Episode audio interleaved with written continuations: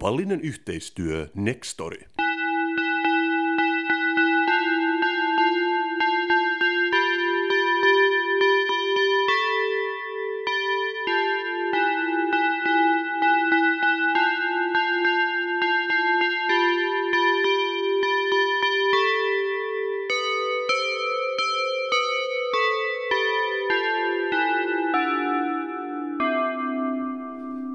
Ei ole varmaan liioiteltua, että nyt on käsillä koko Suomen ainoat pikkujoulut, joita ei ole peruttu. Kyllä, tosin meilläkin pitää olla erityisjärjestelyjä. Meitä on vain 2 näissä pikkujouluissa. Ja meillä on kasvomaskit ja tonttulakit. Et siinä mielessä me ollaan turvallisimpia koko Suomessa. Ja vähän niin kuin linnanjuhlissa, teidät kaikki on kutsuttu.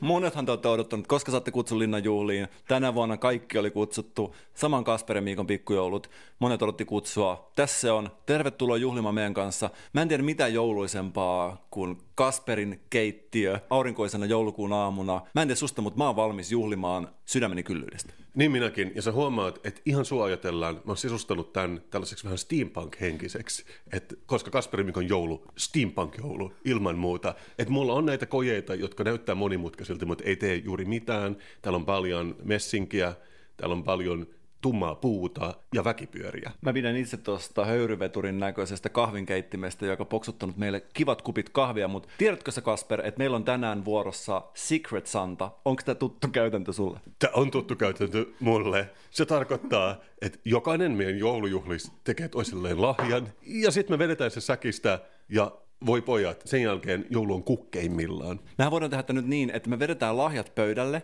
sekoitetaan ne niin, että me ei tiedetä mikä on mikäkin, ja sen jälkeen jaetaan joululahjat, eikö näin? Tehdään näin.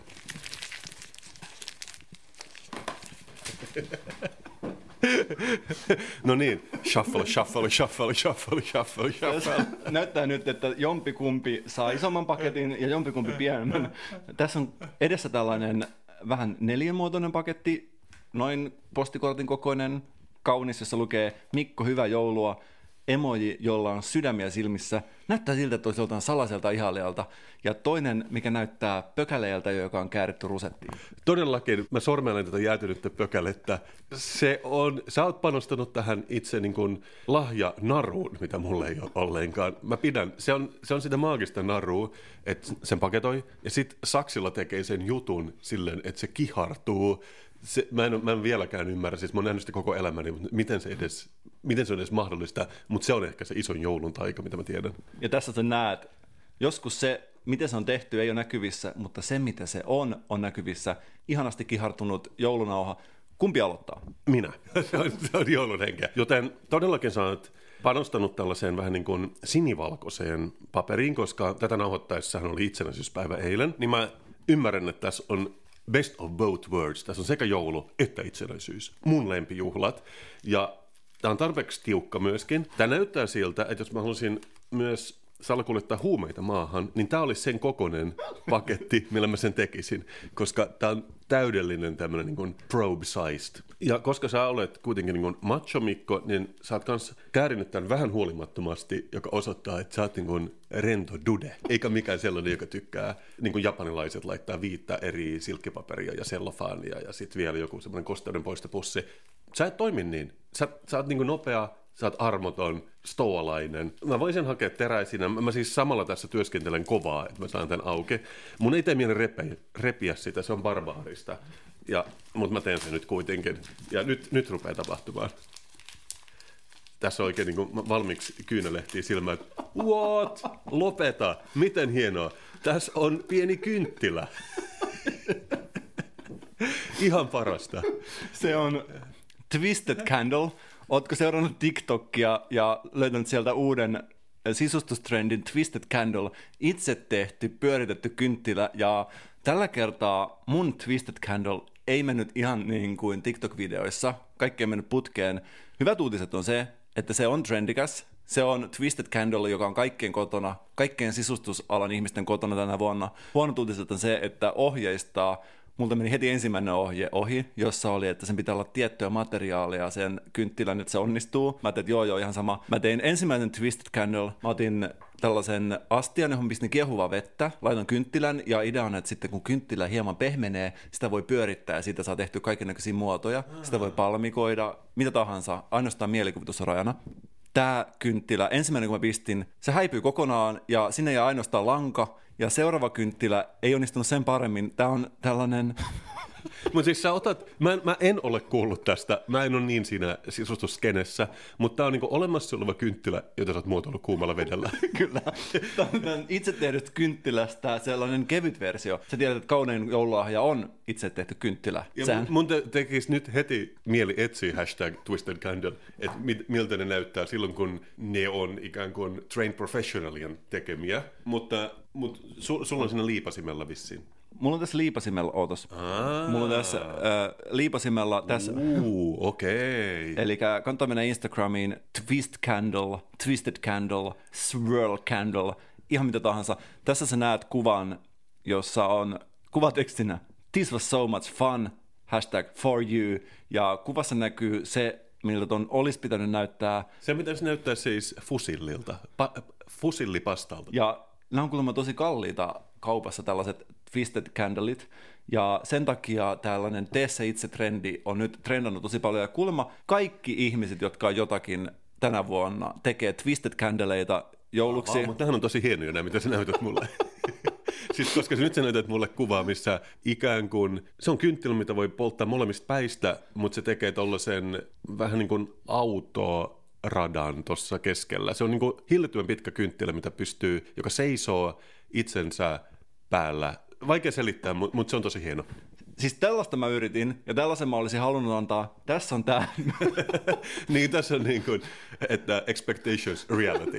Tää on nimenomaan tällainen, ja lahja kertoo antajastaan. Tällä kertaa lahjan antaja ei osannut lukea ohjeita niin tarkkaan, että olisi löytänyt oikein tyyppisen twisted candle-materiaalin, mutta se ei tarkoita sitä, että lahja olisi huonompi. Joskus, Kasper, joskus on niin, että se itse lahja ei ole tärkeä, vaan se ajatus siellä takana. Se on just näin, ja kyllähän mä oon sitä mieltä aina ollut, että se tärkein lahja on ihmisen sydämessä, ei tämmöisessä huolimattomassa paketissa. Ja mä oon tietysti miettinyt tätä trendiä, että mitä kaikkea muuta twistattua sä voisit tehdä jouluna.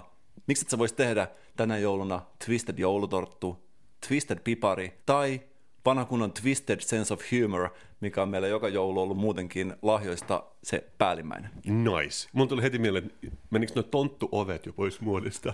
Tekisi kyllä mieli twistata pari tonttuovea kanssa silleen, että niitä ei enää tunnista. Se voisi olla mun niin kuin joulun lupaus. Mutta hyvää twistattua DJ-joulua. Toivottavasti tästä kynttilästä on paljon iloa. Kiitos. Tää lämmittää niin kovasti. Myös ihan fyysisesti. Avaa mun paketti. Tässä tämä paketti on postikortin kokoinen. Tässä on hienolla käsialalla just kirjoitettu Mikko, hyvää joulua. Tämä on aika kevyt. Kyllä. Mutta sehän ei kerro lahjasta mitään. Monesti kaikki lahjakortit esimerkiksi. Ehkä täällä on jotain arvokasta, mutta kevyttä. Avataan. Paketointiin on panostettu hieman enemmän, mutta ehkä... Se johtuu siitä, että on vuoden graafikko 2013 visuaalisti asialla. Ja mitäs täällä... Ja kiva nähdä, kun sun silmät säkenöi. Wow, tää oli kevyt ja nyt syyki paljastui. Tää on aineeton lahja. Saat teeskennellä tämän jakson, että poddaat Shakiran kanssa. Hyvää joulua. Hieno. Sä tiedät, että mulla on juttu Shakiran kanssa. Saat kuulla ehkä siitä, että mä oon nähnyt unta, jossa mä oon viettänyt paljon aikaa Shakiran kanssa. Onks mä kertonut tästä sulle? Et itse asiassa ole, mutta sä puhut muutaman paljon Shakirasta.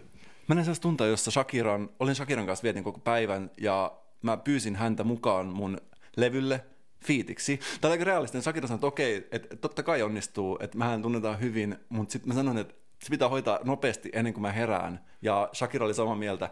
Tää on siis toisin sanottuna vähän niin kuin uni olisi tullut toteen. Kiitos. Kiitos. Ja itse asiassa tää ei ole mikään pelkkä vitsi, vaan kysy multa pari kysymystä, niin mä yritän vastata niin kuin Shakira nytten, että mä todistan, että mä oon tosissani tämän kanssa. Kysy multa jotain. Osaatko oikeasti soittaa kitaraa vai oletko vain teeskennellyt? Waka waka. Kysy multa jotain muuta. Kuka on suosikki jalkapallopelaajasi? This time for Africa. Kysy multa jotain muuta. Onko totta, että älykkyysosamääräsi on yli 130? Hips don't lie. Tämä menee hyvin. Whenever, wherever. Joo, mutta sä näet, että mä olin googlannut tästä, niin kun sä huomaat Shakiras greatest hits, mutta mä luulen, että mä voin palata tähän pitkin meidän lähetystä. On kyllä kiva nähdä joku niin punaposkisena ja iloisena. Mä arvasin, että tämä toimisi. Mutta hei Mikko, mulla on tää lahjakassi, niin nythän mä huomannut, että tässä pilkottaa vielä yksi lahja, ja se taitaa olla sulle... Oho, mikä tää on? Mikolle mysteerikuuntelijalta. Oho. Ja siis se on painavampi kuin tää toinen lahja. Se on painavampi, tää on todella haptinen. Se on, ja voisiko sanoa, että se on aika niinku käteen sopiva? Tää on käteen sopiva ja mukiin menevä, koska tää näyttää mukilta, ja mitäs täällä on? Wow. Täällä on tää klassikko nimikoitu muki, ja lukee Ritva. Ja sisällä on taas aineeton viesti, jossa lukee ääniviesti. Ai, siinä oli ääniviesti mukissa. No kuunnellaanpas se ääniviesti. Kuunnellaan. Mä pistän korvan mukille ja annan mukin puhua. Hei Kasper ja Mikko. Varsinkin Mikko. Pitkästä aikaa. Onko teillä jouluinen olo? Tiedän, että minulla ainakin on. Hei Mikko, arvaatko keneltä tämä lahja on? No tietenkin minulta, Ritvalta. Eikö olekin kiva, Mikko? Huomasit varmaan, että paketissa on kiva muki. Voit pitää sitä keittiössäsi. Ja sitten kun minä tulen kylään, voin hörppiä sitä sinun halpaa saastaista kahviasi siitä. Onhan siinä minun nimeni. Tai toimiihan se niinkin, että jos sinun luonasi käy muuta hanneväkeä, niin mukki karkoittaa ne hutsut pois. Että tämä on Ritvan aluetta, pysy kaukana minun Mikosta. Näpit irti, Naikkonen.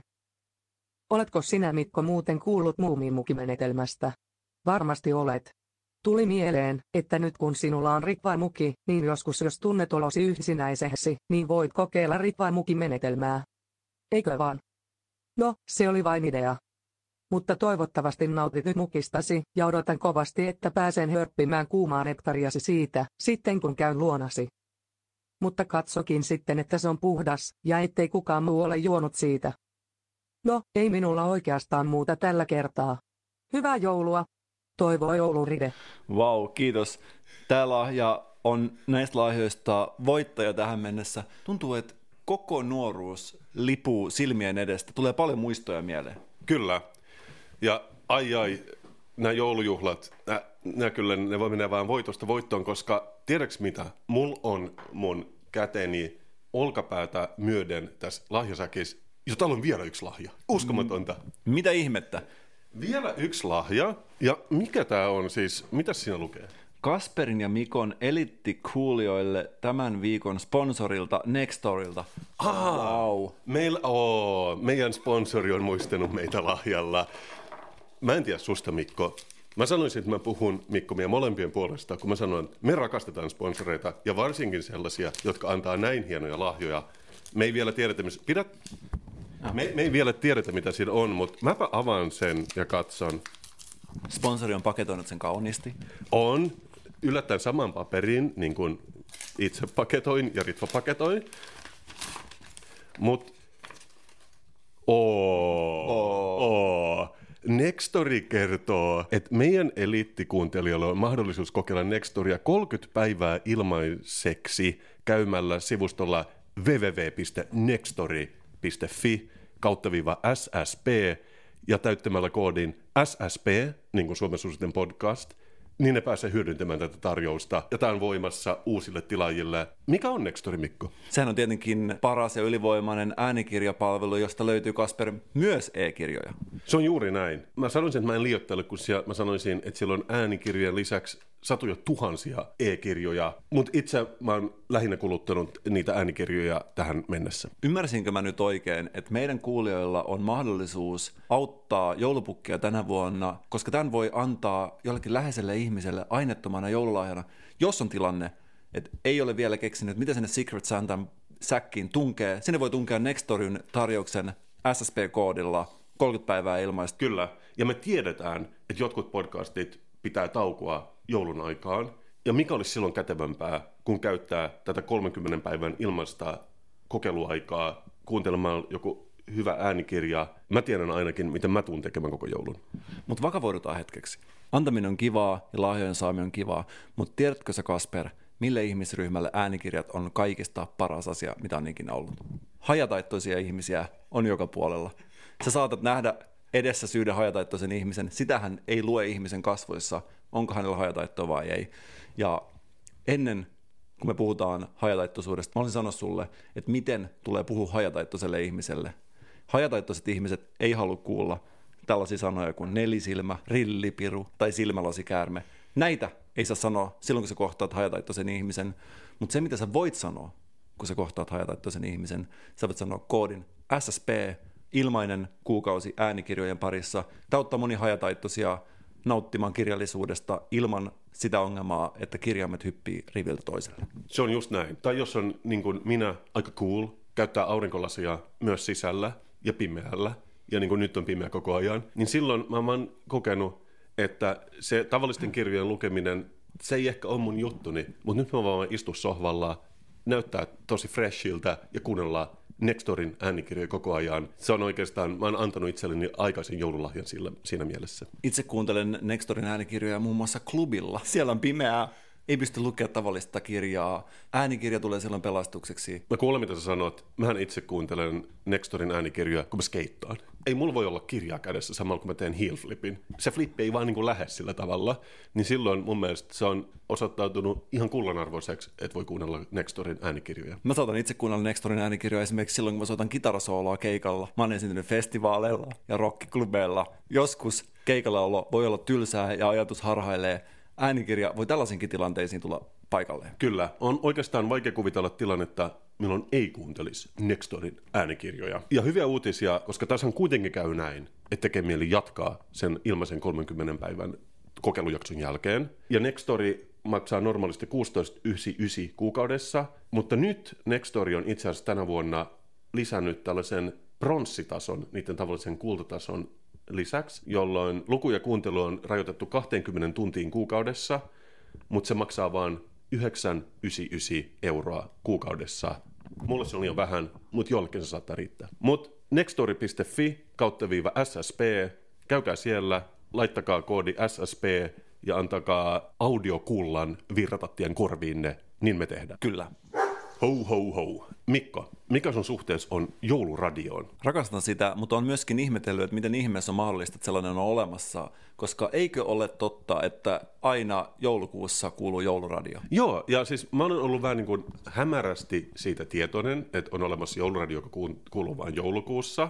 Mä kuulin sen taas jossain kauppakeskuksessa, ja mä muistin, että jouluradio on olemassa, ja mä kävin niiden nettisivulla, ja siis siinä luki, että se on toiminut jo 18 vuotta, joka on tosi pitkä aika. Se on tyyli niin kuin Radio Helsinki. Radio Helsinki ja Jouluradio aloitti yhtä aikaan. Mutta sitten kun käy niiden nettisivulla, niin osoittautuu, ettei ole vain yhtä jouluradioa, vaan niillä on 10 eri joulukanavaa, mikä on tosi yllättävää. Siis onko nämä ihan aitoja FM-taajuuksia? On. Kun käy jouluradio.fissä, niin tästä pystyy klikkailemaan näitä eri kanavia, ja tässä on siis jouluradio, se tavallinen, sitten on ruotsiksi Julradion, sitten on kauneimmat joululaulut, lasten jouluradio, pikkujouluradio, rouhea joulu, klassinen joulu, happy holidays, jazz-joulu ja indie-joulu.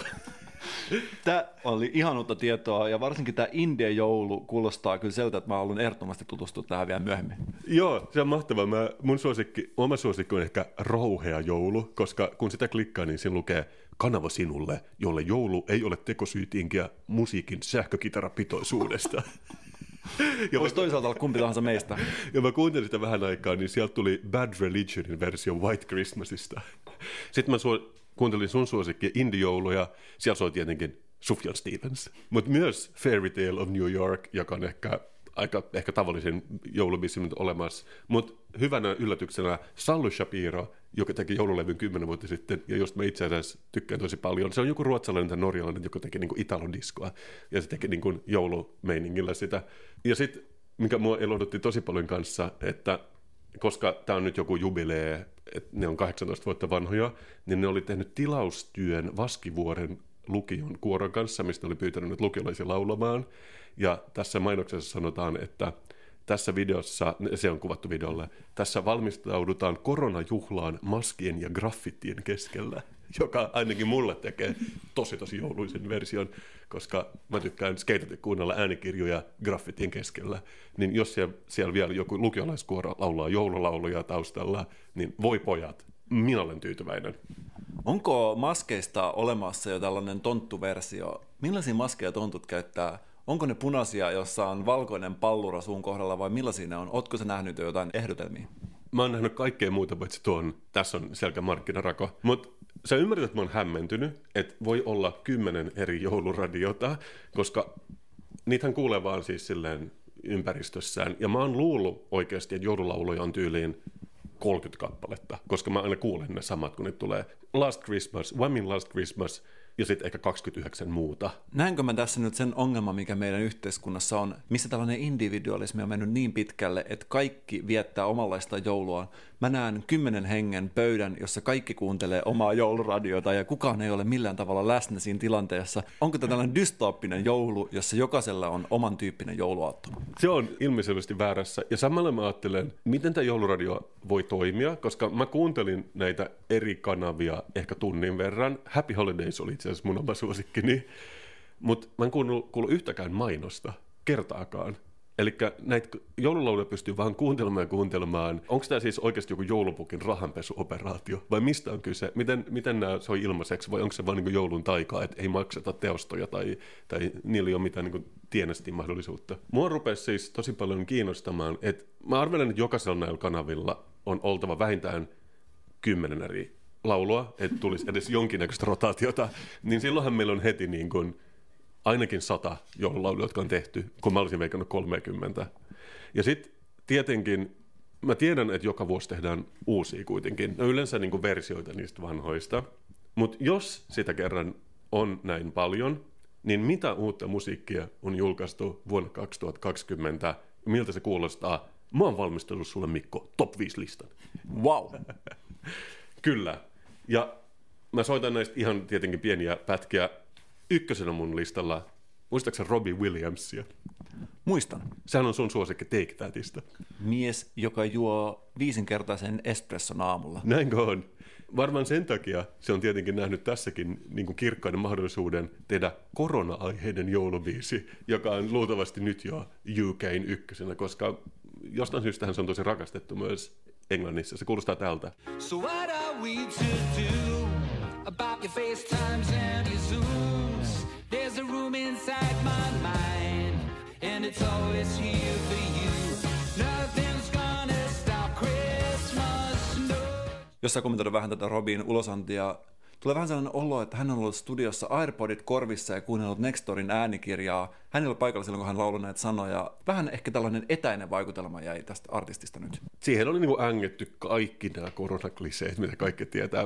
Mitä se tuossa niinku lasko, että FaceTime, Zooms, WC-paperipasta, bla bla bla, ja sitten tietenkin, että kuitenkin meillä on nyt jouluja.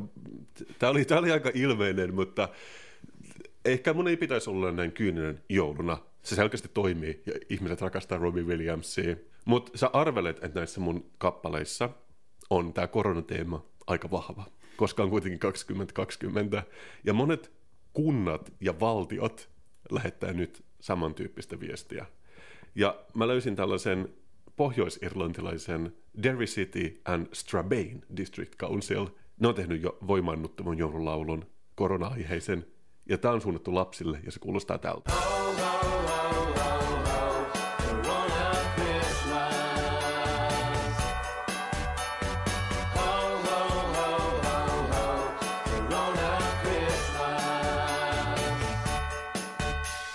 Mä en ole kuullut mitään noin masentavaa pitkää aikaa, mutta pitäisi ehkä kysyä lapsilta, että miten tämä toimii heihin. Joo, ja tähän tietenkin liittyy semmoinen aika nopeasti tehty niin kuin jouluanimaatio, joka on lapsille. Tämä oli kylläkin virhe, koska tässä luki vielä, että joulupukki on levyttänyt tämän studiossaan Pohjoisnavalla for the people of Derry and Strabane, mutta sehän on virhe, koska kaikki tietää, että joulupukki ei asu Pohjoisnavalla, vaan Ruotsissa, joten tämä oli selkeä virhe, mutta kuitenkin tässä lukee, että Christmas is not cancelled, mutta kuten sanoit, se on vähän niin kuin masentava tuommoinen, niin kuin, vähän löytyy niin kuin mollia duurin keskeltä, jos saan käyttää musiikkitermiä. Mä haluaisin, että toi olisi meidän jingle, tossa oli todella paljon jingle-potentiaalia. Ho, ho, ho, ho, ho, Corona Christmas. Okei, numero 3. Muistaaksä Goldie Lookin' Chainia?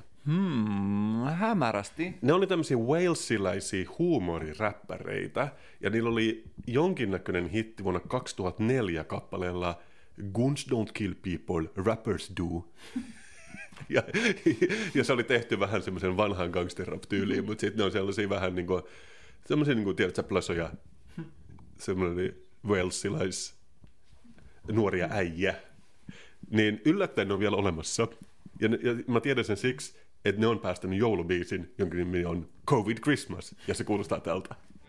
So here it is, Covid Christmas, we nearly had it on the run. Thought it would be over by September. Jos näistä pitäisi arvata, niin tämä olisi masentavin joulu, mitä on ikinä luvassa, mutta onneksi se ei pidä paikkaansa. Mutta vähän niin kuin Robbie Williams, kyllä mä näen, että tätä pystyisi hoilaamaan pubissa. Kaikki tietää melodian, siis tämähän on tämä vanha, no, me tunnetaan toi biisi, ja siihen on vaan lisätty COVID-sanat, ja sitten siinä videolla, niin ne on vähän vanhempia, 16 vuotta myöhemmin, ihan yhtä hauskaa kuin ennenkin, että Goldie Lookin' Chain. Musta on hauskaa. Se on mun joululahjana, että Goldie Lookin' Chain on vielä olemassa. Olisi hieno nähdä tämän kappaleen prosessikaavio. Missään vaiheessa kukaan ei kuitenkaan keskeyttänyt tätä prosessia, ei ole painanut sitä Terminate-nappia.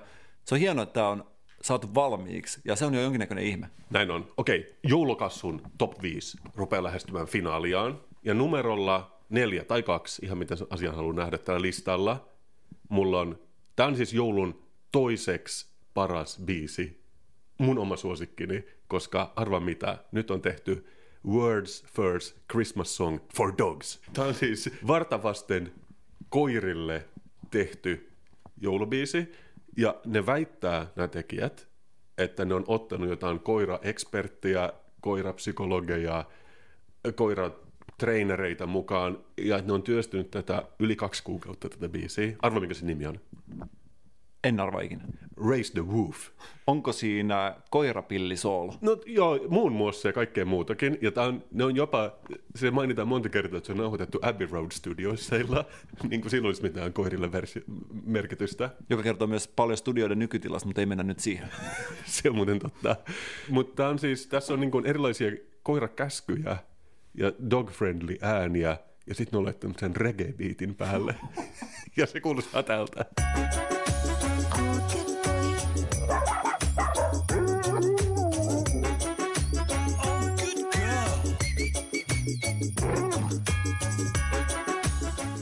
Aika sukupuolittunut kuitenkin toi. Mä en tiennyt, että koirissa on vielä tätä sukupuolittunutta. Totta. Sitten mä en edes tarttunut tähän.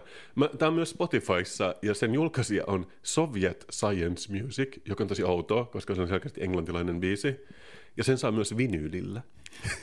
Ja kun sä puhut sukupuolittuneisuudesta, se on hauskaa, koska jos sä ostat tämän vinyylillä, se maksaa vaan 10 puntaa, johon ei ole mitään näin hyvästä levystä, niin tää tuotto menee. Mä luulen, että se oli hyväntekeväisyysjärjestö, mutta tässä lukee, että se on Wellbeing Group, ja sen groupin nimi on Dudes and Dogs. Että niillä menee kaikki tuotot tästä niin kuin biisistä, mikä on musta hauskaa. Mä en tiedä, jos mä olisin koira, mä olisin ahdistunut, koska kun tämän kuuntelee kokonaan, se on vaan 2 minuuttia pitkä, mutta siinä on just näin, että sit, ja tule tänne, ja tällaista niin kuin käskyä. En mä haluaisi, että mun käskettäisi koko ajan niin kuin 2 minuutin ajan reggae-biitin tahdissa. Mutta sä et olekaan koira, ja toi on se piirre, joka erottaa sut koirista. Totta. Ja joskus se kaunein koira on se koira, mikä me on sydämessämme. Mutta Mikko, mikä sitten on ykkönen kassun top 5 2020 joululistalla? Mikä on jouluisin asia, mitä voit kuvitella? Mikä on vähän niin kuin lahja meille kahdelle? Nextory 30 päivää, ilmainen äänikirjajäsenyys. Ei. Tämä biisi tuli jo 25. marraskuuta viikko sitten. Ja mulla on ilo kertoa sulle, Mikko, että Niko ja Santtu on päästänyt uuden biisin, ja sen nimi on Just a Prank Bro, ja se kuulostaa tältä. Just a prank bro, meinaa kovaa ajoa. Mr. Zeuskin näyttää vihreätä valoa. Meidän pahimmat kilpailijat Niko ja Santtu on ehtinyt meitä ennen. Mulle tää on isoin lahja. Mitkään koiran reggae-levy tai Goldie Lookin' Chainin comebackit ei tee muuhun yhtä isoa vaikutusta kuin se, että Niko ja Santtu on vahvasti joulutunnelmissa. Ja se on ainoa lahja, jonka ainakin minä itse tarvitsen tänä vuonna. Hyvää joulua, Mikko. Meidän pikkujoulut on pelastettu. Joskus kauan aikaa sitten sä paljastit, että mikä on hyvän äänikirjan resepti tässä meidän podcastissa. Muistatko vielä niitä aikoja sun nuoruudessa? Joo, hämärästi. Tähän liittyy siis komissaari Mikko. Kyllä. Ja niin kuin monesti joulu on aikaa pysähtyä mysteerien edessä.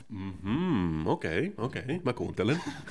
Ja monesti joulu saattaa olla sellaista aikaa, että sulla on vihdoin hetki itselle, hetki aikaa syventyä jonkun tarinan, jonkun kutkuttavan tai hyytävän tarinan edessä. Joskus se tarina on nordic noiria, joskus se on suomalaista nordic noiria, tai ihan vaan pelkkää nuoria, joka on tehty Nordicissa. Hyvien mysteerien takana voi olla monta erilaista nuoria, mutta nyt mä oon ollut taas sulkakynä kädessä ja tehtallut uutta, hyytävän jännittävää jaksoa komissario Mikon saagaan. Please sano, että sen nimi on erilainen nuori.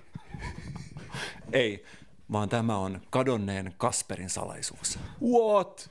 Kuulostaa ihan huippujännittävältä. Soita se, mä haluan kuulla. Tää on niin jännittävää, että jos sua jännittää liikaa, älä epäröi painaa stoppia tai plus 30 sekuntia, niin voi tehdä, jos menee liian hyytäväksi. Tartun tähän mun tonttulakin reunoihin ja valkoisen rystysin painan sen polyesteristä pintaa. Kasper ja Mikko alkuperäissarja. Komissario Mikko, kadonneen Kasperin salaisuus. Season 1, episode 2.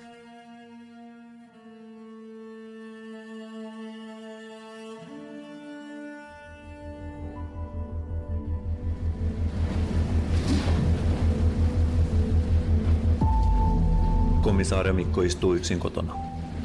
Komissario Mikko saa tekstiviestin. Komissario Mikon saamassa tekstiviestissä lukee: Kasper on kadonnut. Hänet on viimeksi nähty Kallion ja Alppiharjun rajalla. Komissario Mikko ajattelee, tätä tehtävää hän ei pysty hoitamaan yksin. Komissario Mikko saa idean. Tämä tehtävä on hoidettava yhdessä Kallion ja Alppiharjun poliisiosastojen kanssa. Kukaan ei tiedä tarkalleen, missä Kallion ja Alppiharjun raja kulkee. Tehtävä tuntui mahdottomalta, kunnes yhtäkkiä Mikon puhelin soi. Komissario Mikolle soitti kaksi poliisia yhtä aikaa. Kallion ja Alppiharjun poliisit tekivät ennennäkemätöntä yhteistyötä. Puhelimessa hänelle kerrottiin, missä Kallion ja Alppiharjun virallinen raja kulkee. Jäljet johtivat Kasperin työhuoneelle. Mikko avasi Kasperin työhuoneen oven. Kellarista kuului vaimeaa uikutusta. Komissario Mikko meni rohkeasti Kasperin työhuoneen kellariin. Siellä häntä kohtasi karmaiseva näky. Kasper oli jäänyt takajalastaan kiinni lipaston ja oven väliin. Mikko pelasti Kasperin tassun ja Kasper katsoi häntä silmiin ja sanoi: Mä olin raatikko, mutta kui sä osasit tänne tulla? Sä oot mun sankari. Komissario Mikko. Mä ihailen sua, mä ihailen sua, mä ihailen sua. Komissario Mikko ei kaivannut ihailua. Hänellä riitti, että Kasper oli turvassa. Hänellä oli kuitenkin paha aavistus, että tehtävä ei jäisi hänen viimeiseksi. Ai, mä olen niinku tulisilla hiilillä, kun mä kuuntelin tätä. Aika aito imitointi löytynyt. Ääninäyttelijät pystyy mihin tahansa, jos niille vaan antaa kunnon speksit. Kyllä, ja sanon sanoa erinomaista tuommoista foliage-työtä ja muutenkin äänisuunnittelu, että just mun jännityslevelit on nyt 10. Mä muistin ihan aidosti yksi päivä, että olen saanut äänisuunnitteluun koulutuksen ja se on mun ammatti.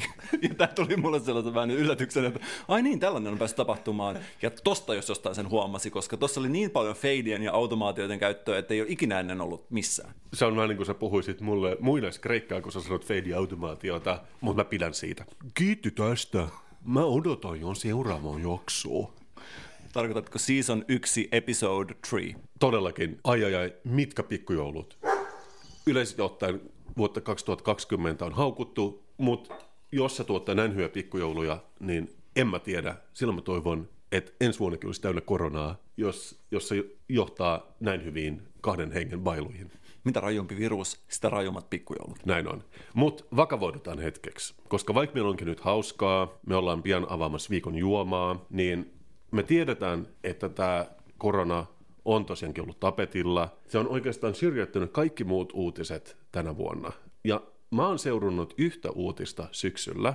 Mä en ole edes puhunut siitä tässä podcastissa ennen tätä, koska mä oon halunnut vähän seurata sitä, katso mihin se menee ja mikä on oikeastaan tämän uutisen takana, koska tässä on monta outoa asiaa. Se, että mähän joudun välillä influenssina kaikennäköisillä tällaisille vaikuttajalistoille, että mulla tulee kaikennäköisiä meilejä. Ja mua on pommitettu koko syksyn tämmöisillä meileillä siitä, että Suomen ympäristökeskus ja merivoimat tiedottavat. Ja tästä ei ole oikeastaan lukenut sanomalehdissä, varmaan siksi, että tämä on jonkun mielestä ollut epäkiinnostavaa. Ei mun mielestä. Mun mielestä on ollut huippukiinnostavaa. Mutta siis nämä otsikot on ollut tämän tyyppisiä, kun Suomen ympäristökeskus Syke ja merivoimat suorittavat operaation, jossa on tavoitteena tyhjentää 2 hylyn polttoainetankit. Se on tärkeää, eikö vaan? Meillä on 2 alusta, jotka makaa tuolla jossain Suomenlahdessa, Itämeressä. Mä en oikeastaan tiedä, missä ne on, mutta ne on uponnut 80-luvulla, nämä 2 laivaa, ja näiden tiedotteiden mukaan niissä aluksissa on 10-12 kuutiota dieselöljyä. Tämän mä ymmärrän. Se pitää saada pois sieltä, että se ruostuu pikkuhiljaa se laiva ja se pääsee muuten veteen. Arvo, mitä näiden laivojen nimet on. Okei, mä kerron sulle. Ensimmäisen nime on Fortuna. Arvo, mikä toisen nimi on? En pysty arvaamaan. Hanna Marjut. Joka on musta yllättävää. Et meillä on niinku Fortuna ja Hanna Marjut. Siinä heti pitää miettiä, että kummasta aloittaa. Mä aloittaisin ehkä Fortunasta. Mutta se operaatio on ilmeisesti mennyt hyvin, mutta tässä on se outo juttu, että Hanna Marjut oli eka joka upposi vuonna 1985, ja se oli sokerijuurikas lastissa. Oi, tulee mieleen lapsuuteni Salo, jossa aina haisi sokerijuurikas. Joo. Sitten menee 2 vuotta. Tämä on mun mielestä mielenkiintoisempaa kuin Estonia-onnettomuus, josta on myös tullut se dokumentti. Sitten menee 2 vuotta, eli vuosi 87. Fortuna menee uppoaa. Arvaa, mikä sen lasti on. Sokerijuurikkaat. Ei ole totta. Se on totta. 2 alusta sokerijuurikas lastissa uponnut 2 vuoden välein. What's the odds? Eletäänkö me nyt siis historiallista hetkeä, jossa meidän podcast muuttuu vihdoin True Crime podcastiksi? Tämä on nyt se hetki, vihdoinkin. Mä heti tietenkin ajattelin, niin kuin sinä, onko sokerijuurikas koodia jollekin muulle asialle? Koska mä en ole ikinä kuullut, että sokerijuurikkaita tarvitsisi edes kuljettaa. Musta on, että ne vaan rullataan jotain alamäkeä johonkin sokerijuurikastehtaaseen, ja sitten niistä tulee sokeripaloja siellä. Mä en tiedä, mutta mä tiedän, että jotain hämmentävää on tapahtunut Itämerellä, ja sitten on tiedotettu paljon, mutta kukaan ei ole tarttunut tähän. Miksi? Ketä tässä suojellaan? Muista myös, Mikko, että oli kylmää sotaa. Tämä oli kylmän sodan aikaa. 2 alusta, jos oli quote unquote sokerijuurikkaita, on uponnut, ja nyt niitä pelastetaan.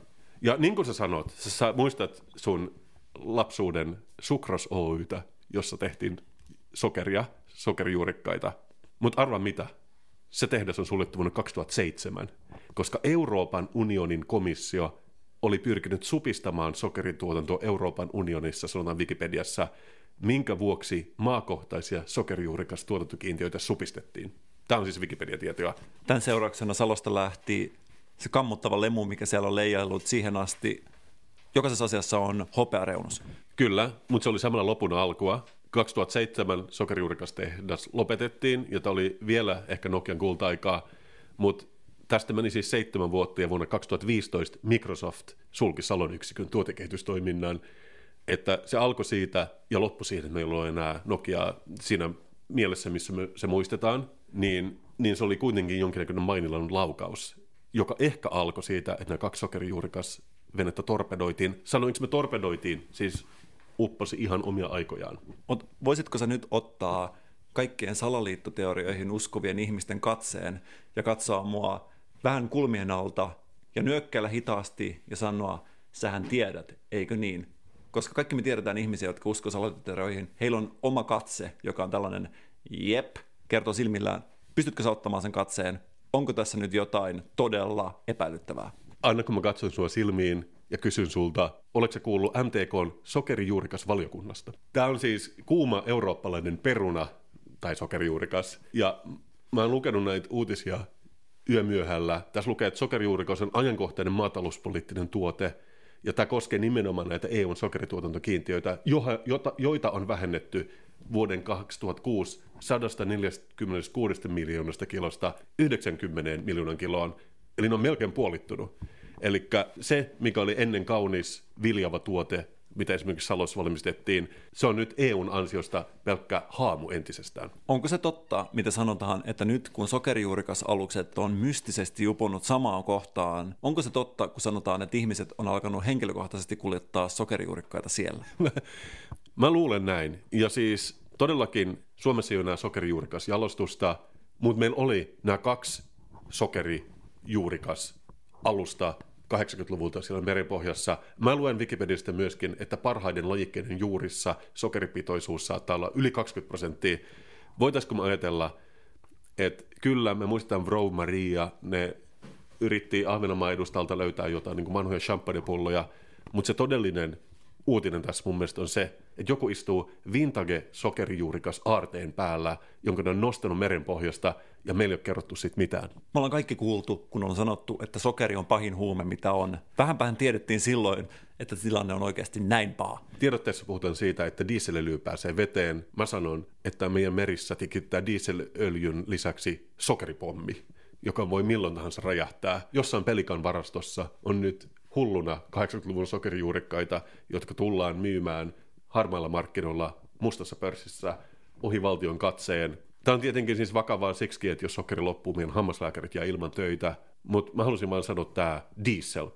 Ketään kiinnostaa, jos muutama litra dieseliä lorahtaa veteen. Mutta hashtag Sokerigate on se juttu, mistä meidän oikeastaan pitäisi puhua.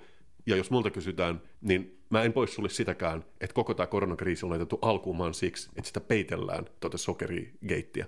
Jos epäilet itsesi tai jonkun muun lähimmäisen sokerin käyttöä, yksi paha merkki on siitä, että taskut pullottaa juurikkaita. Koitetaan huomata näitä merkkejä. Kiitos, että sä oot tutkinut tätä asiaa. Kukaan muu ei tähän aikaisemmin pystynyt. Ja kiitos Mikko, että sä uskot mua. Mä annan sulle merkittäviä katseita, mä nostelen kulmakarvoja ja mä halusin vielä sanoa tämän lopuksi Damn you 2020. Tääkin vielä.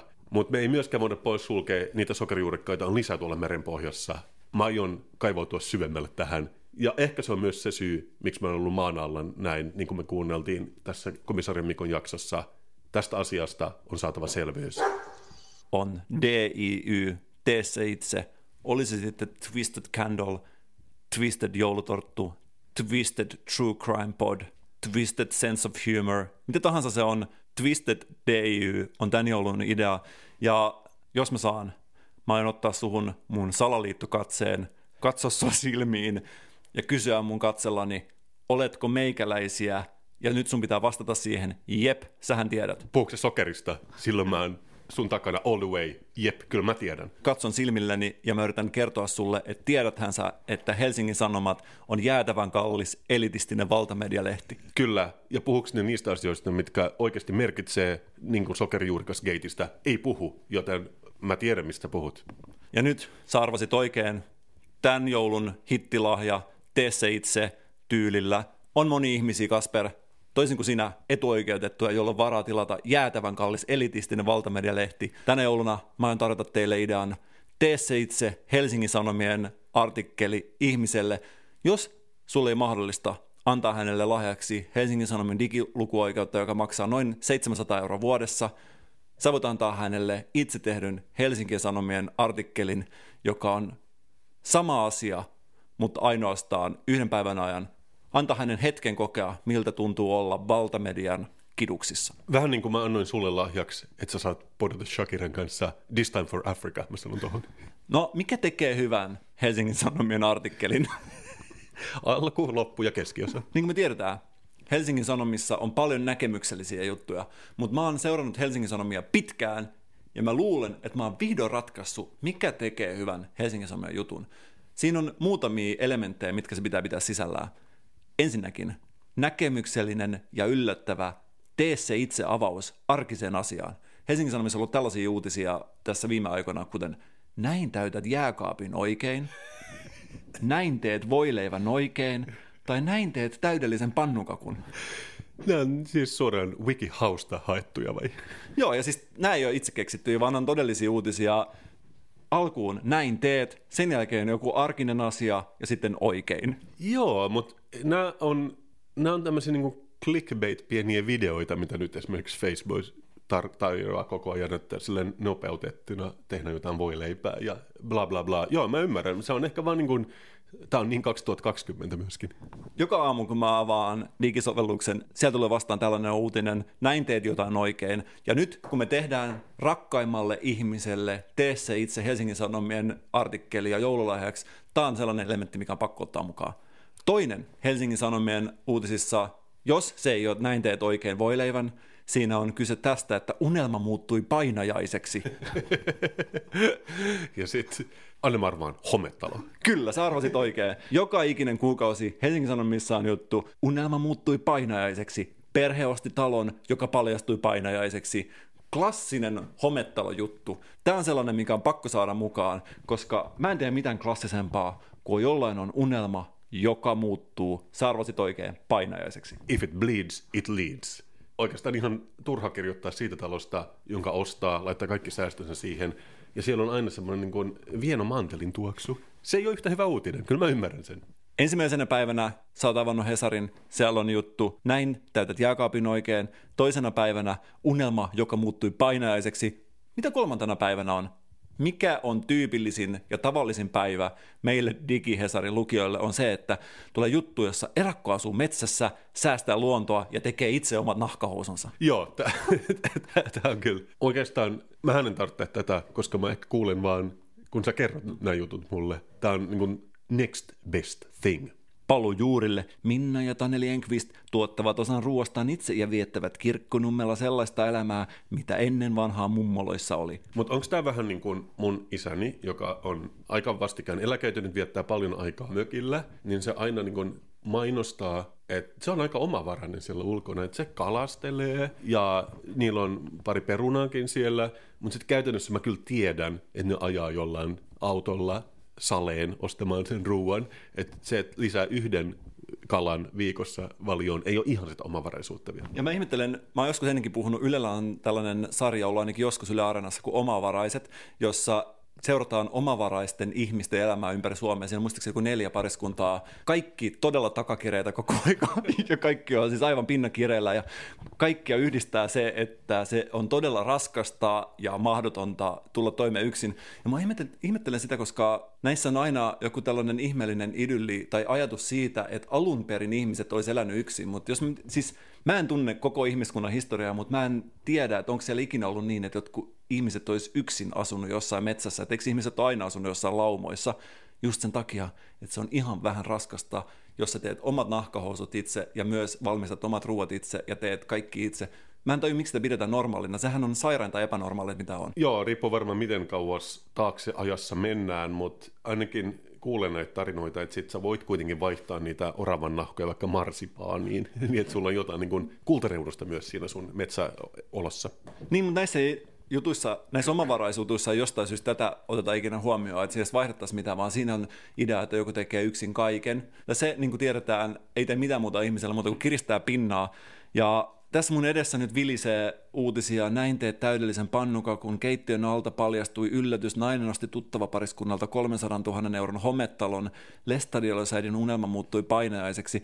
Unelmakoti muuttui homeen myrkytyksessä painajaiseksi. Sä alat arvaamaan sen. Kaava on löytynyt, mutta mikä kruunaa, jos mietitään, on uutinen, jossa on arkinen näkemyksellinen, tee se itse asia, unelma, joka on muuttunut painajaiseksi ja omavaraisuus. Mikä kruunaa tämän kaiken, jos me mietitään Helsingin Sanomien tilaa, on tietenkin se, että Timo Metsola otetaan mukaan kommentoimaan tätä. Ja se on sellainen, siis kaikki me tiedetään, Timo Metsola, Vuokraturvan hallituksen puheenjohtaja, iskelmäartisti, Helsingin Sanomien suuri mainostaja, joka kuukausi etusivun juttu ja Hesari myöskin aina välillä ottaa ei-kaupallisen sisältöyhteistyön hengessä, vaan muuten vaan Timo Metsolan kommentoimaan esimerkiksi sitä, että kun ollaan asuntokaupoilla, on hyvä tarkistaa taloyhtiön kunto tai jotain muuta tällaista. Mä oon odottanut sitä, että missä vaiheessa, kun me tiedetään, että Timo Metsola tekee jo iskelmää musiikkia, milloin se vaihtaa nimensä Timo de Metsalaksi?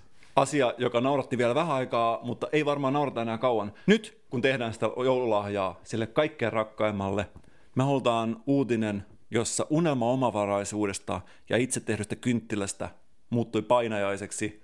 Lue alta Timo Metsolan kommentit asiasta.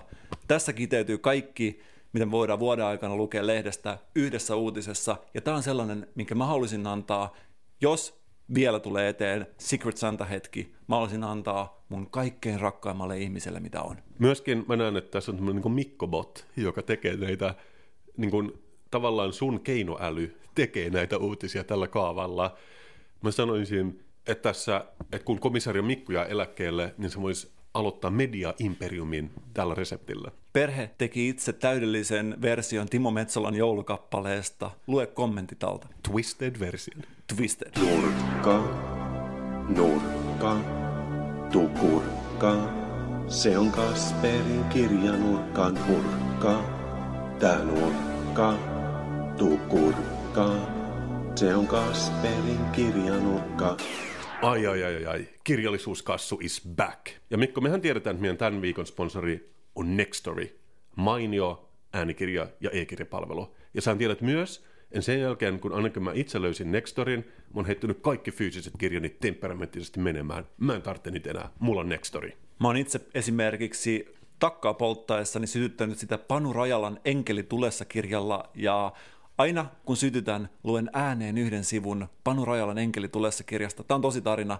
Tämä on sellainen asia, mitä Nextorin kanssa ei voi tehdä, mutta toisaalta myös asia, josta ei tarvitse murehtia enää. Mä veikkaan, että Panu Rajalan kirjallisuuttakin löytyy Nextorista. Ja mulla on nyt tyhjä kirjahylly. Mä saatan täyttää sen sokerijuurikkailla. Me ei tiedetä sitä vielä. Mutta mulla ei onneksi ole mikään hätä, koska onneksi meidän tämän viikon sponsorilla Nextorilla on äänikirjojen lisäksi e-kirjoja. Eli ne näyttää vähän niin kuin normaalilta kirjoilta, mutta niitä luetaan ruudulta, läppäriltä, iPadilta, kyllä tiedätte, ruudulta. Ruutuja on joka paikassa, niitä ei pääse eroon. Itse tykkään lukea e-kirjoina kaikkea sellaista vähän häpäisevämpää kirjallisuutta, jotain sellaista, mitä sä et ehkä halua, että siellä sun kirjahyllyllä on, niin että sun illallisvieraat alkaa sitä tutkimaan. Ja siellä on literally satoja tuhansia kirjoja. Mä olen valinnut sieltä yhden teoksen, mitä mä halusin tutkailla tänään, nimittäin oman vuoden 2016 avainteokseni Kasper-visio 2020, 100 ennustusta Suomen tulevaisuudesta. Älä viitsi, onko tämäkin kirja saatavilla sieltä e-kirjana? Se todellakin on saatavilla e-kirjana, ja sitä ja satoja tuhansia muita e-kirjoja pystyy lukemaan rajattomasti, kun tilaa Nextorin kultalevelin jäsenyyden. Mutta okei, mutta sen takia Nextorihan on meille niin hyvä sponsori, koska sä tiedät, Mikko, mä oon kirjailija. Meidän kirjailijoiden on helppoa suositella kirjoja, varsinkin jos se on oma kirja, joka löytyy Nextory-palvelusta. Mutta mun Kaspervisio 2020, saatat muistaa, tämän mä oon joskus puhunut siitä. Mä oon kirjoittanut sen 4 vuotta sitten, ja se on todellakin teos, jossa on 100 ennustusta, ja ennustetaan nimenomaan vuosi 2020, vuosi, missä me elätään nyt. Ja mä oon nyt odottanut tätä koko vuoden, mutta nyt kun vuosi lähestyy loppuaan, musta olisi mielenkiintoista käydä läpi, mitkä näistä 100 ennustuksista todellakin kävivät toteen. Ihan ensimmäiseksi täytyy sanoa, huonolta näyttää. Oletko sä valmis myöntämään, että ennustaminen on hankalaa?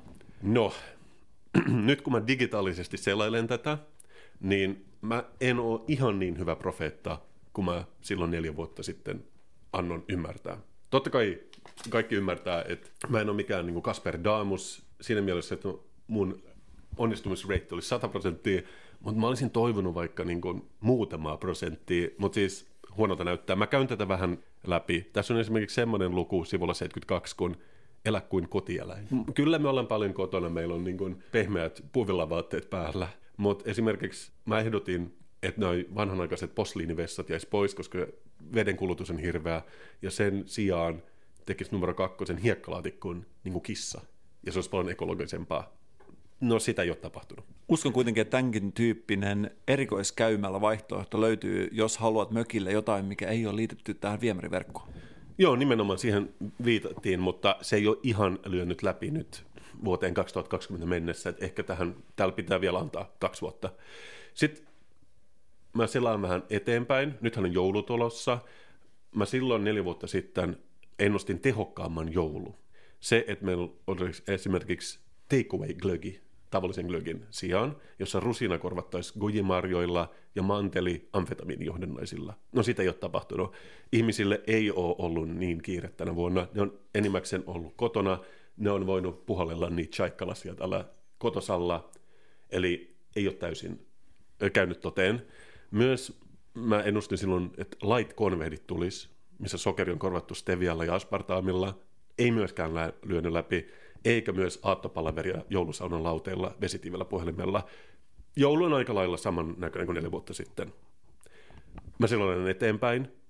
Nykyään ei syödä sinilevää, niin kuin mä ehdotin, vähän niin kuin sushi on kääretty levään, miksei meillä olisi kotimainen versio siitä.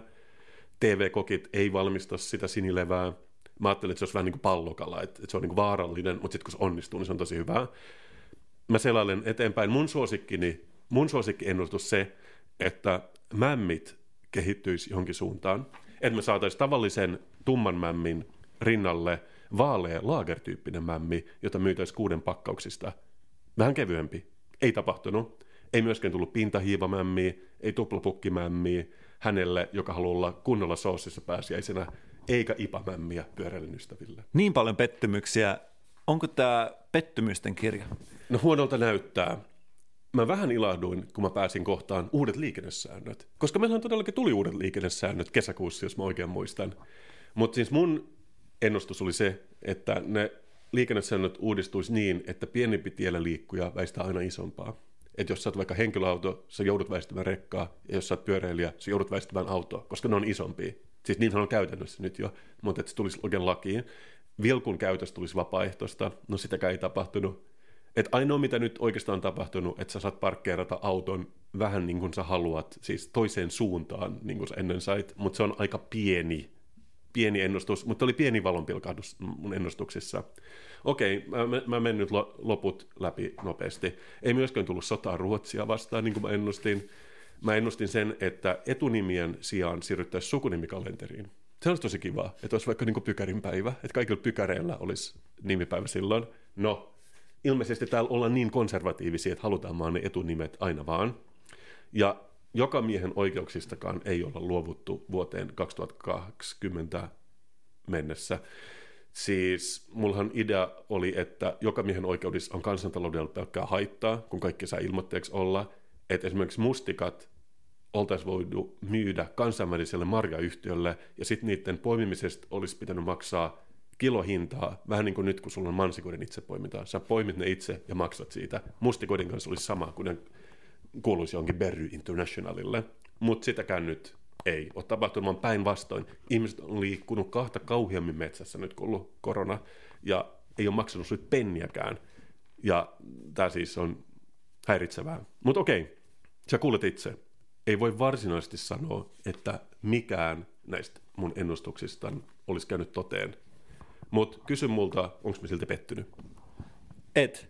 Saadaanko me tästä kirjasta uusi painos, jossa tuo vuosiluku on vaihdettu 2030 ja kaikki ongelmat on ratkaistu sillä? Ei, et saa, koska mä luin näistä 100 ennustusta nyt tuorein silmin actual vuonna 2020. Mikään näistä ei olisi varsinaisesti tapahtunut paitsi marraskuussa tänä vuonna. Sun suosikki Helsingin Sanomat julkaisi oman uuden mediabrändinsä, joka keskittyy teknologiaan, johtamiseen ja työelämään. Eli aika lailla samoihin aiheisiin, mikä on tässä mun kirjassa, jota mä digitaalisesti näytän sulle. Tämä on jaolteltu tällaisiin kappaleisiin. Katso tätä mun kirjan nimeä tästä ruudulta ja mikä logo siinä on. Kasper-visio 2020, Kasper Strömman lukee mustalla kirjasintyypillä valkoisella pohjalla. Katso, minkä näköinen on Helsingin Sanoman uusi mediabrändi, joka keskittyy teknologiaan, johtamiseen ja työelämään. HS-visio. Pää räjähtää. Helsingin Sanomat, sen lisäksi, että kirjoittaa näkemyksellisiä kolumneja arkisia asioihin, on myöskin varastanut sulta visuaalisen identiteetin. Siis se voi olla sattumaa, mutta onko se todellakin sattumaa, että niillä on täsmälleen sama fontti, täsmälleen sama nimi ja täsmälleen samat aiheet niiden uudessa mediabrändissä HS-visiossa. Mä tiedän ainakin, että mulle tää soittaa kelloja ja en olisi ihmeessäni, jos joku muukaan ei olisi huomannut tätä. Kun mä katson sua, mä näen, että sä oot pieni ja viaton ihminen, joka yrittää elää elämäänsä ja sun kimpussa on kaikki suuryritykset Helsingin Sanomista, Lidlistä tai S-ryhmästä lähtien ja ne moukaroi sua. Miksi Kaikki yritykset kiusaa sua, Kasper. Mikko, maailma tarvitsee esikuvia. Mitä mä voin oikeastaan sanoa? Et mä olin vähän pettynyt, kun mä kävin läpi tämän mun sisällön, mutta sitten mä löysin HS-vision ja mä ymmärsin, että mä oon sittenkin ollut edellä aikaani ja oikeastaan esikuva, mitä katsoa ylöspäin. Olit se sitten iso mediatalo, iso elintarvikeketju tai vaan iso kokoinen muuten vaan. Ja tää tuntuu pirun hyvältä. Mun työni ei ollut turhaa, jos iso mediatalo voi kopioida sen 4 vuotta myöhemmin. Silloin mä tiedän, että mä oon tehnyt jotain oikein. Mä oon niin ylpeä juuri nyt. Joskus paras kiitos ei ole se, että maksettaisiin rahaa näkyvyydestä, vaan se, että saa antaa idean jonkun suuremman käsiin. Varmasti sullekin paras palkinto on se, että sun ideat elää. Näinhän se on, ja siis nämä kirjathan on, mä en tiedä, todennäköisesti makuloitu jo, mutta jos mun legacy elää HS-visiossa, mä en voi olla tyytyväinen, kun mä katson niiden tätä uutta tuotetta ja ajatella, että mä oon saanut jotain aikaiseksi tässä maailmassa. Mutta todellakin Kaspervisio 2020 The Regional luettavissa e-kirjan Nextorissa, ja meillä on todellakin tarjous tällä viikolla meidän eliittilukijoille, ja mä tiedän, että ne todellakin on eliittilukijoita tässä tapauksessa, ja niillä on mahdollisuus käyttää Nextoria 30 päivää ilmaiseksi, jos käy osoitteessa nextori.fi/SSP, laittaa sinne koodin SSP, ja ne saa 30 päivää ilmasta Nextory-aikaa, ja tämä tarjous on voimassa 31. joulukuuta saakka. Mikko, mitä mä voin sanoa? Kirjailijana mä voin suositella Nextory. Mikon juoma. Jano juoma. Taivan tuoma. Mikon juoma. Ai. Ja nyt tulee se vihdoinkin se pikkujoulujen kohokohta, eli viikon juoma. Ja katso, Mikko, mitä mä oon tuonut meille tänään. Vuoden 2020 Blossa, glögi, joka valmistaa joka vuosi uuden satsin, eikö niin?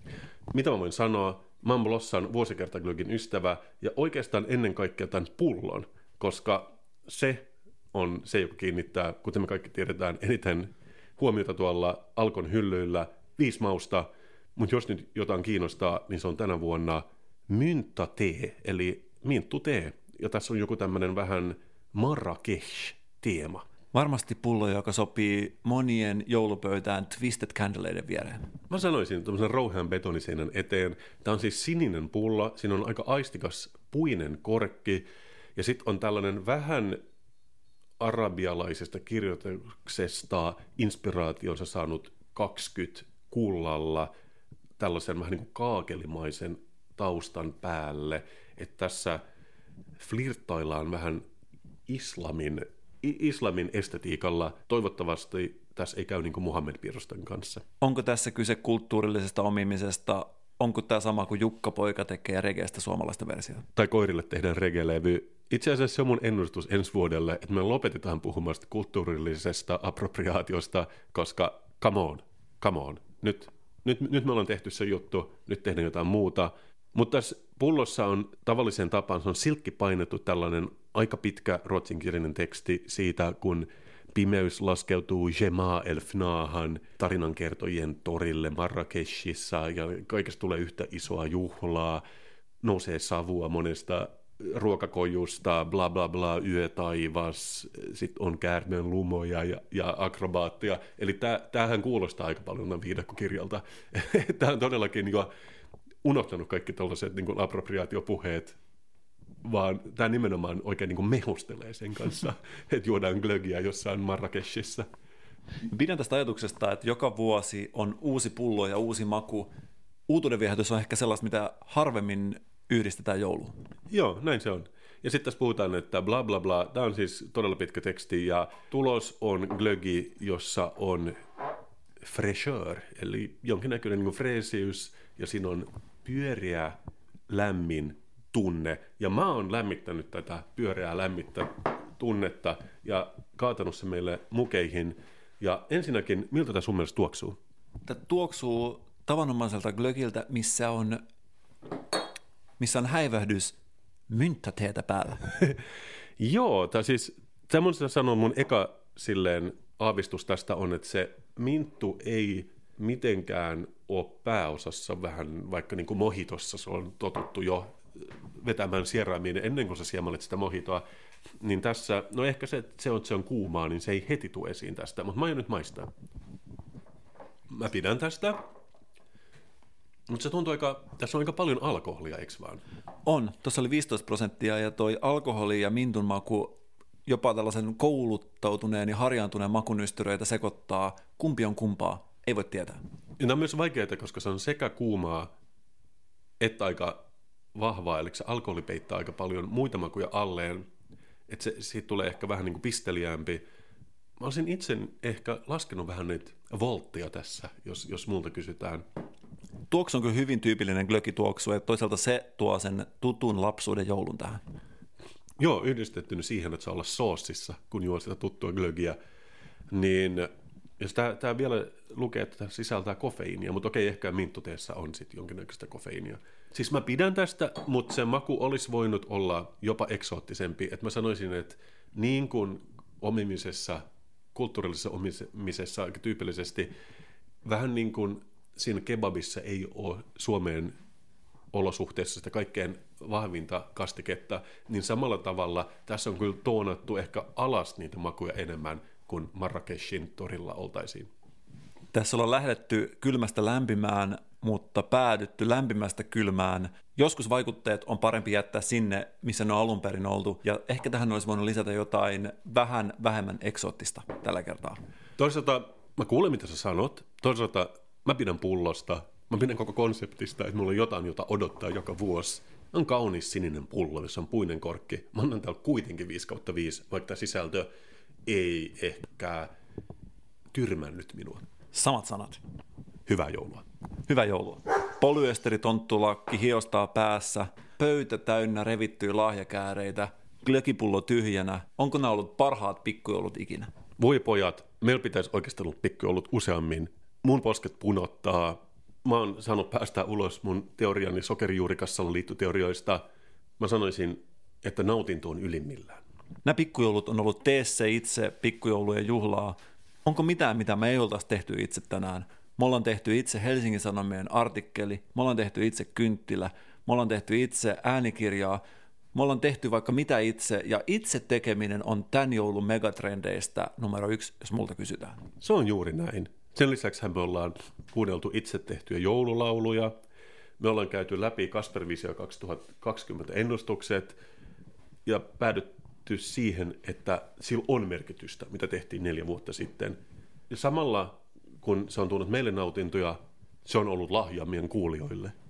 Jokainen meidän eri puheenaihe tänään. Joskus on turha odottaa, että muut ihmiset tekee sen joulutunnelman itselle. Joskus sen parhaan joulutunnelman sä voit löytää Jouluradion sivuilta, josta sä voit kuunnella indie-joulua ja tehdä sen oman joulun sinne omaan sydämeen itse. Eikä tarvitse odottaa sitä, että kaveri tekee sen sun puolesta. Ei. Ja sen lisäksi meillä on tietenkin tämä lahjussa tärkein ilmiö tämän viikon sponsori Nextoryn 30 päivää ilmatteeksi koodilla SSP, kun menet osoitteeseen www.nextory.fi/SSP voimassa vuoden loppuun. Jos mä saan valita yhden asian, jonka mä otan mukaan meidän pikkujoulusta, niin se on kyllä tää. Samat sanat. Hyvää joulua kaikille, mutta me nähdään ensi viikolla. Me rakastamme teitä kaikkia. Moi. Moi.